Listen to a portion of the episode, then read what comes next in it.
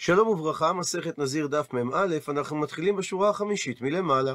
וראשית נזכר בשאלתו של רבא בר משרשיה לרבא בעמוד הקודם, ששאל כיצד ייתכן שמצד אחד היה ברור לתנא של הברייתא, בסוף דף ל"ט, שתגלחת מצורע היא בתער, ומצד שני, לא הצלחנו ללמוד שתגלחת מצורע בתער מדין הלוויים ומדין הנזיר. וענה לו על כך רבא, שהברייתא היא על פי חכמים, שלהם פשוט שתגלחת מצורע היא בתער, לעומת המהלך שלא מצא מקור לתגלחת מצורע בתער, שזה לפי רבי אליעזר. והסבירה הגמרא שנחלקו רבי אליעזר וחכמים מה הגדר של איסור השחטת הזקן, שלפי חכמים מדובר על השחתה בתער בלבד, ולכן הדגישה התורה בכהן מצורע שמותר לו לגלח את זקנו, מפני שלפי חכמים תגלחת מצורע היא דווקא בתער.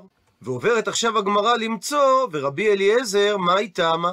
מהיכן הוא לומד שתגלחת מצורע היא בתער, שהרי הוא סובר שהשחטת הזקן היא בכל דבר שמשחית, ולכן הייתה התורה צריכה לציין על זקנו של המצורע שהוא דוחה את הלאו של השחטת זקן, לא רק על תער, אלא גם על שאר המשחיתים.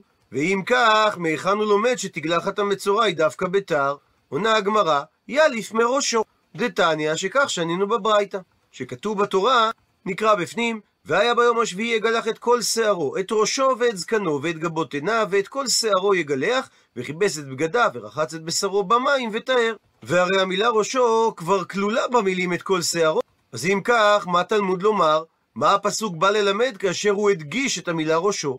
עונה על כך הברייתא, לפי שנאמר לגבי נזיר, נקרא בפנים, כל ימי נדר נזרו תער לא יעבור על ראשו עד מלות הימים אשר יזיר לאדוני, קדוש יהיה גדל פרע שיער ראשו. יכול שאף נזיר מצורע כן? שהוא יהיה אסור לגלח את שיער ראשו בתער? תלמוד לומר, לכן חזר והדגיש הפסוק את המילה ראשו, כדי ללמד שאף נזיר מצורע חייב לגלח בתער. ומקשה על כך הגמרא באופן דומה למה שהקשתה על דעת חכמים בעמוד הקודם.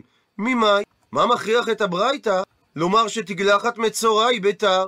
דילמה, כי אולי לעולם ניתן להסביר שאפילו אם לכתוב במלקט וברהיטני, שהם כלים שאיתם משחיתים את השיער, גם אז מצווה כאביד עושה המצורע מצווה, מפני שמה שמעניין את התורה זה מבחן התוצאה, שבסופו של דבר הנזיר יוריד את כל השיער שלו. וכי תימה, ואם כך, אולי תשאל, תר למה לי? לאיזה צורך הדגישה התורה במצורע את ראשו? שהרי ניתן היה להבין את זה מזה שכתוב לגבי נזיר תר לא יעבור על ראשו, ועם זאת התירה התורה למצורע לגלח את ראשו, דהיינו אפילו בתא. למימרא, ועל כך נענה ונאמר, שהתורה באה להתיר לו, דאפילו בתר הוא יכול לגלח את ראשו. והדבר נצרך, מפני שסלקא דעתך אמינא, היה עולה על דעתך לומר, שהואיל וגבי נזיר, כי עביד בתר מחייב, נזיר שמגלח את ראשו בתר ומתחייב מלקות, אז אולי גם גבי נזיר מצורע, נמי לחייב, גם הוא יתחייב מלקות אם הוא יגלח בתר, לכן כמה השמלן, בא הפסוק להשמיע לנו, שנזיר מצורע צריך להוריד את כל שיער ראשו, וגם אם הוא יעשה את זה בתער, דלא לוקה. ועל פי ההסבר הזה חוזרת השאלה, מה המקור ממנו לומד רבי אליעזר, שתגלחת מצורע בתער? דוחה הגמרא ואומרת, איסא על כדעתך, אם היה עולה על דעתך לומר, שכי אביד שכאשר יעשה המצורע את הסרת השיער שלו במלקט וברהיטני מצווה כאביד, הוא מקיים בכך את מצוות התגלחת, וכראיה להסבר הזה תאמר, מדלא כתב הפסוק מפורש את המילה תער, הרי לא ניתן להסביר כך מפני קרש לקיש, שאת דבריו ראינו בתחילת העמוד, שאמר, כל מקום שאתה מוצא עשה ולא תעשה, אם אתה יכול לקיים את שניהם מוטב, ואם לאו, יבוא העשה וידחה את לא תעשה. ואם נזיר מצורע היה יכול לקיים גם את העשה של הסרת השיער, וגם את הלא תעשה של השחטת הזקן על ידי שיגלח במלקט ורהיטני או במספריים, הרי ודאי שהתורה לא הייתה מתירה לו להשתמש בתער. ואם כך, זה המקור לפי רבי אליעזר, שתגלחת מצורע היא בתער. שהמילה ראשו היא מילה מיותרת, מפני שהיא כבר כלולה במה שאמר הפסוק את כל שערו. ומכאן לומדים שהתירה התורה תגלחת ראשו של נזיר מצורע בתער, והדבר נצרך מפני שתגלחת מצורע היא דווקא בתער. שואלת הגמרא ורבנן, שלמדו את המקור לתגלחת המצורע בתער, מהמילה זקנו, היי, זה שכתוב ראשו, מהי דרשבי? מה הם לומדים מהמילה ראשו? שהרי גם לפי דעתם המילה הזו מיותרת, מפני שהיא כבר נכללת במילים את כל שערו. עונה הגמרא מבא אלוהו, המילה ראשו נדרשת להם כדי למידחי לאו דהקפה. כדי ללמוד שתגלחת המצורע, שהוא מגלח את כל ראשו, דוחה את הלאו של הקפת פאות הראש. דתניא, שכך שנינו בברייתא. על הפסוק, לא תקיפו פאת ראשכם, שואלת הברייתא, יכול אף מצורע כן? שאסור יהיה לו לגלח את ראשו, ומה שהתורה אמרה, את כל שערו, הכוונה לכל שאר השיער בגוף. לכן תלמוד לומר את המילה ראשו, כדי לומר שמצוות התגלחת של המצורע דוחה את הלא תעשה של הקפת הראש. ממשיכה הגמרא ושואלת על שיטת חכמים, אבל למה לי למכתב ראשו? וטיפוק לי, שהרי ניתן ללמוד שתגלחת המצורע דוחה את איסור הקפת פאות הראש מזקנו, דתניא, כמו ששנינו בברייתא. שהדגיש הפסוק את המילה זקנו, מה תלמוד לומר? לפי שנאמר, ופאת זקנם לא יגלחו. אז יכול היית לומר שאף מצורע כן, שיגלח את כל שיער גופו, אבל לא את פאת זקנו. תלמוד לומר, לכן הדגיש הפסוק את המילה זקנו, שתגלחת הנזיר דוחה את האיסור של השחטת פאות הזקן. הוא מסביר הראש שמכאן ניתן ללמוד את העיקרון שמצוות עשה דוחה מצוות לא תעשה. אז אם כך, ניתן גם ללמוד מכאן שמצוות הגילוח של הראש דוחה את איסור הקפת פאות הראש. הוא מסכם את הגמרא את שאלתה, אז למה לי לפי חכמים למכתב גם את המילה ראשו, ולמה לי לפי חכמים למכתב גם את המילה זקנו? שהרי ניתן היה להסתפק רק בזה שהפסוק היה מדגיש את המילה זקנו. מתרצת הגמרא צריכי, לפי חכמים צריך את הדגש בשני המילים הללו. מפני דאי כתב רחמנה רק את המילה זקנו ולא כתב את המילה ראשו. הווה אמינא, אז הייתי חושב שבכלל אין בעיה עם גילוח של כל הראש, מפני שהקפת כל הראש לא שמה הקפה.